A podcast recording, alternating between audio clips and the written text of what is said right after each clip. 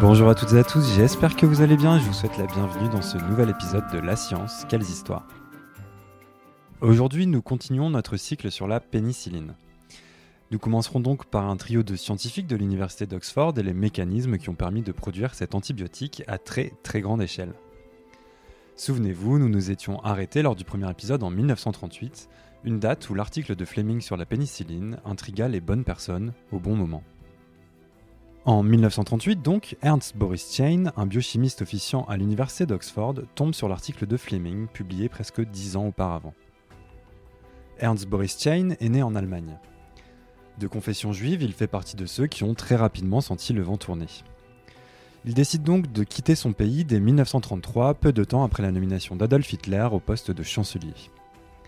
Il s'installe alors en Angleterre à l'âge de vingt-sept ans et commence par travailler à l'université de Cambridge avant d'accepter un poste d'assistant de recherche en pathologie à l'université d'Oxford en mille neuf cent trente-cinq.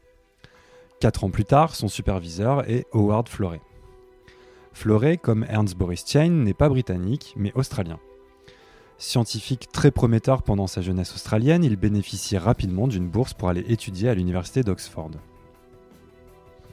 Après s'être rendu aux États-Unis et avoir travaillé pour l'université de Cambridge, il finit par retourner à Oxford et devient chef d'équipe. C'est Chain qui invite Florey à lire l'article de Fleming. Les deux hommes sont intrigués par les conclusions du papier de recherche. Déjà, le prédécesseur de Florey en tant que chef d'équipe, un certain George Dreyer, avait fait une demande d'échantillon à Fleming au début des années trente. Fleming le lui avait envoyé, mais Dreyer s'était concentré sur une fausse piste. Il voulait savoir si des bactériophages étaient à l'origine de l'activité antibactérienne présente dans la pénicilline de Fleming. Il n'y en avait pas, mais l'échantillon envoyé par Fleming fut gardé précieusement. En mille neuf cent trente-neuf, Howard Florey compose une équipe avec Ernst Boris Chain, bien sûr, et Norman Heatley, un biochimiste et expert fongique. L'idée était de travailler sur un filtrat issu de la moisissure de Fleming et de, pourquoi pas, faire des essais cliniques. Le rôle du dernier venu dans l'équipe, Norman Heatley, est grand. C'est à lui de produire du pénicillium en grande quantité. Le rôle de Ernst Boris Chain était quant à lui de purifier la pénicilline extraite des moisissures produites par Heatley, et enfin le chef d'équipe Howard Florey avait pour mission de superviser les futurs essais sur les animaux. En mai mille neuf cent trente-neuf, Heatley et Chain ont déjà rempli leur tâche avec succès. Les essais débutent alors le vingt-cinq mai.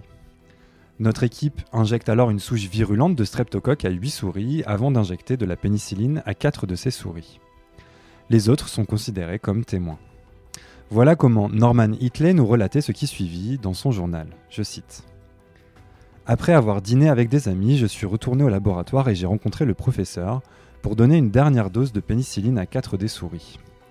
Les souris témoins avaient l'air très malades, mais les souris traitées semblaient aller très bien. Je suis resté au laboratoire jusqu'à trois heures quarante-cinq du matin, heure à laquelle la totalité des souris témoins étaient mortes. » Fin de citation. Les souris traitées, elles, se portaient parfaitement bien. Devant le succès de leur essai, nos trois scientifiques n'en reviennent pas. C'est une première, c'est presque incroyable. Ernst Boris Chain parle même de, et je cite, « miracle ». Le vingt-quatre août mille neuf cent quarante, il publie les résultats de leurs recherches dans un article intitulé « La pénicilline comme agent chimiothérapeutique » dans The Lancet. Cette publication va éveiller l'intérêt d'Alexander Fleming lui-même qui se rend à Oxford pour rencontrer l'équipe. Pour eux, la prochaine étape consiste à tester sur l'homme. En mille neuf cent quarante et un, le premier patient à pouvoir bénéficier du traitement est un agent de police de la ville d'Oxford. Il souffrait d'une vilaine infection et présentait des abcès sur tout le long du corps. vingt-quatre heures après la première injection de pénicilline, l'état du patient s'améliore de manière surprenante. Florey, Chain et Heatley décident alors de traiter d'autres patients et à chaque fois, c'est un succès. Au total, sur l'année mille neuf cent quarante et un, cent soixante-dix personnes sont traitées par le trio, et aucun effet secondaire toxique n'est à noter. Ils ont désormais la certitude que le miracle s'est confirmé. Malheureusement, l'infection de l'agent de police, le premier à avoir été testé, fut telle qu'elle commença à reprendre le dessus. Pour espérer le guérir, il y avait besoin d'une très très grande quantité de pénicilline, ce que nos trois scientifiques n'avaient pas en stock. Le patient finira par mourir des suites de son infection quelques semaines plus tard, laissant l'équipe de recherche dans l'embarras, et avec une question majeure à laquelle ils allaient devoir s'atteler à trouver une réponse : comment produire de la pénicilline en très très grande quantité ?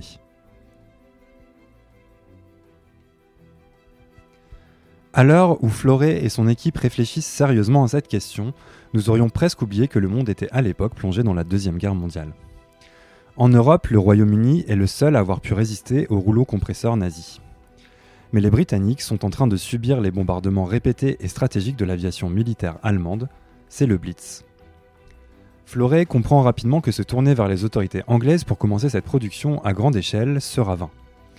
La priorité est en effet ailleurs, l'industrie chimique du pays étant pleinement focalisée sur l'effort de guerre. En juin dix-neuf cent quarante et un, Howard Florey et Norman Heatley s'envolent donc vers les États-Unis, un pays qui n'est pas encore entré en guerre, avec de vrais espoirs. Là-bas, ils rencontrent Charles Thom, mycologue en chef du ministère américain de l'Agriculture, et Andrew Jackson Moyer, directeur du laboratoire de recherche du Nord, un laboratoire affilié au ministère. C'est une réunion cruciale pour l'avenir de la pénicilline. Les deux Américains sont intrigués par le potentiel de ce médicament miracle. Très vite, le partenariat se matérialise sans pour autant s'officialiser et Heatley décide de rester aux États-Unis pendant six mois pour accompagner la recherche. Pendant ce laps de temps, les progrès sont rapides. Une nouvelle souche permettant de produire six fois plus de pénicilline que celle identifiée par Fleming est découverte. Andrew Jackson Moyer a également l'idée d'utiliser du jus de maïs pour faciliter la production à grande échelle de la moisissure.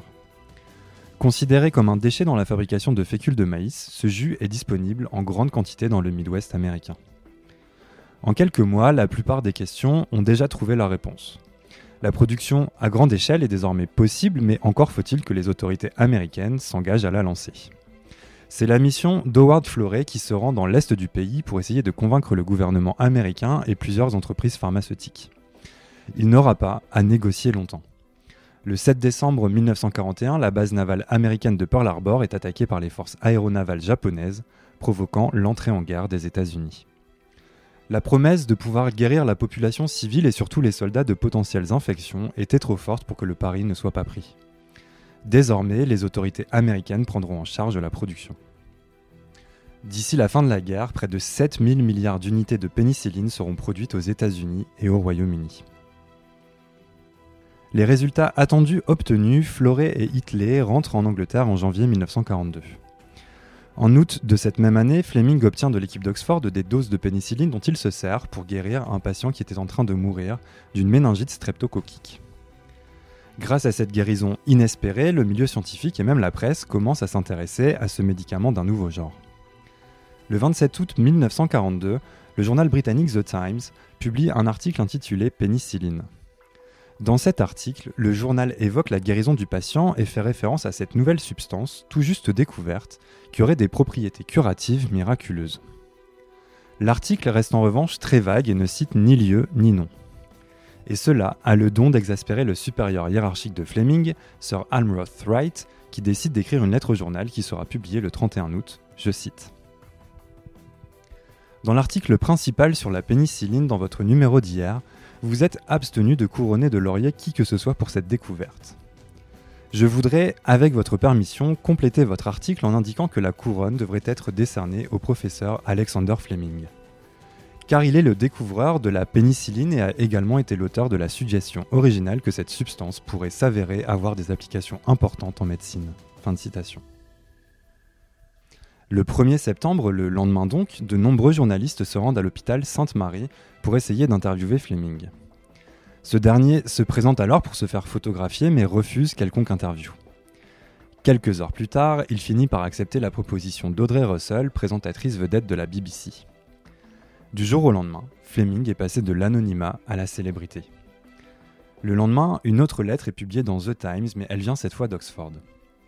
Elle est signée de Robert Robinson, professeur de chimie au sein de la prestigieuse université, je cite. Maintenant que Sir Almroth Wright a, à juste titre, attiré l'attention sur le fait que la pénicilline a été découverte par le professeur Fleming et qu'il méritait une couronne de laurier, un bouquet au moins, et un beau, devrait être présenté au professeur H W Florey de l'école de pathologie de l'université d'Oxford. Des substances toxiques sont produites par la moisissure aux côtés de la pénicilline et Florey a été le premier à séparer la pénicilline thérapeutique et à démontrer sa valeur clinique. Fin de citation.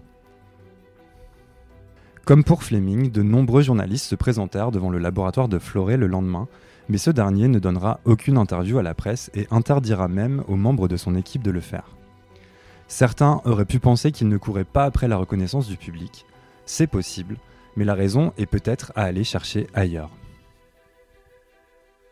En septembre mille neuf cent quarante-deux, très peu de personnes dans le monde sont au courant de ce qui a été enclenché par Fleming et l'équipe de Florey. Certes, Fleming avait essayé de partager sa découverte avec d'autres scientifiques au début des années trente. Il avait notamment fait parvenir des échantillons à plusieurs scientifiques européens sans beaucoup plus de précision, comme par exemple au français André Lwoff de l'Institut Pasteur ou au docteur allemand Hans Schmidt. Mais ces deux hommes faisaient partie d'un cercle très fermé d'une petite dizaine de scientifiques. En mille neuf cent quarante-deux, les autorités britanniques et américaines avaient déjà bien compris que le secret de la production de la pénicilline devait rester bien gardé. Même si l'Allemagne avait un échantillon en sa possession et que les médias anglo-saxons avaient déjà divulgué sa formule chimique, Florey était persuadé que, sans plus d'informations, personne ne pourrait enclencher une production de pénicilline à grande échelle. Cela n'empêcha pas les demandes d'affluer.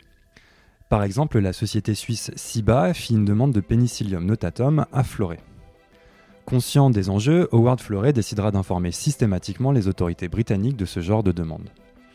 Dans une lettre à la B B C, il reprochera notamment l'énorme attention médiatique accordée à la pénicilline qui donna, selon lui, et je cite, « lieu à un flot de lettres pathétiques venant d'aussi loin que l'Australie occidentale et la Saskatchewan ». Fin de citation. Ce qu'il fallait éviter, c'était que le secret ne tombe entre de mauvaises mains et que l'Allemagne nazie ne rattrape son retard. Car en effet, elle essayait de le rattraper. Et c'est ici que nous terminons notre deuxième podcast sur l'histoire de la pénicilline. L'histoire continue dans quelques semaines avec la tentative par les autorités allemandes de trouver des échantillons de Penicillium notatum dans les pays occupés. L'occasion également d'évoquer à quel point la pénicilline fut un atout majeur pour les Alliés, ainsi que l'accueil du public et les expérimentations effroyables réalisées par les autorités américaines juste après la guerre. Merci à toutes et à tous d'avoir écouté ce podcast de La Science, Quelles Histoires. Cet épisode, comme tous les autres épisodes de notre chaîne, a été écrit sans parti pris ni préjugé. Nous faisons en effet tous les efforts possibles pour vous apporter des textes clairs, précis et basés sur des sources fiables. N'hésitez pas à nous envoyer vos questions, évaluations et petites étoiles sur les différentes plateformes de podcast ainsi que sur notre site internet fondation tiret ipsen point org ou notre page Facebook LiveLab Fondation Ipsen. Merci à tous de votre soutien et je vous donne rendez-vous très bientôt.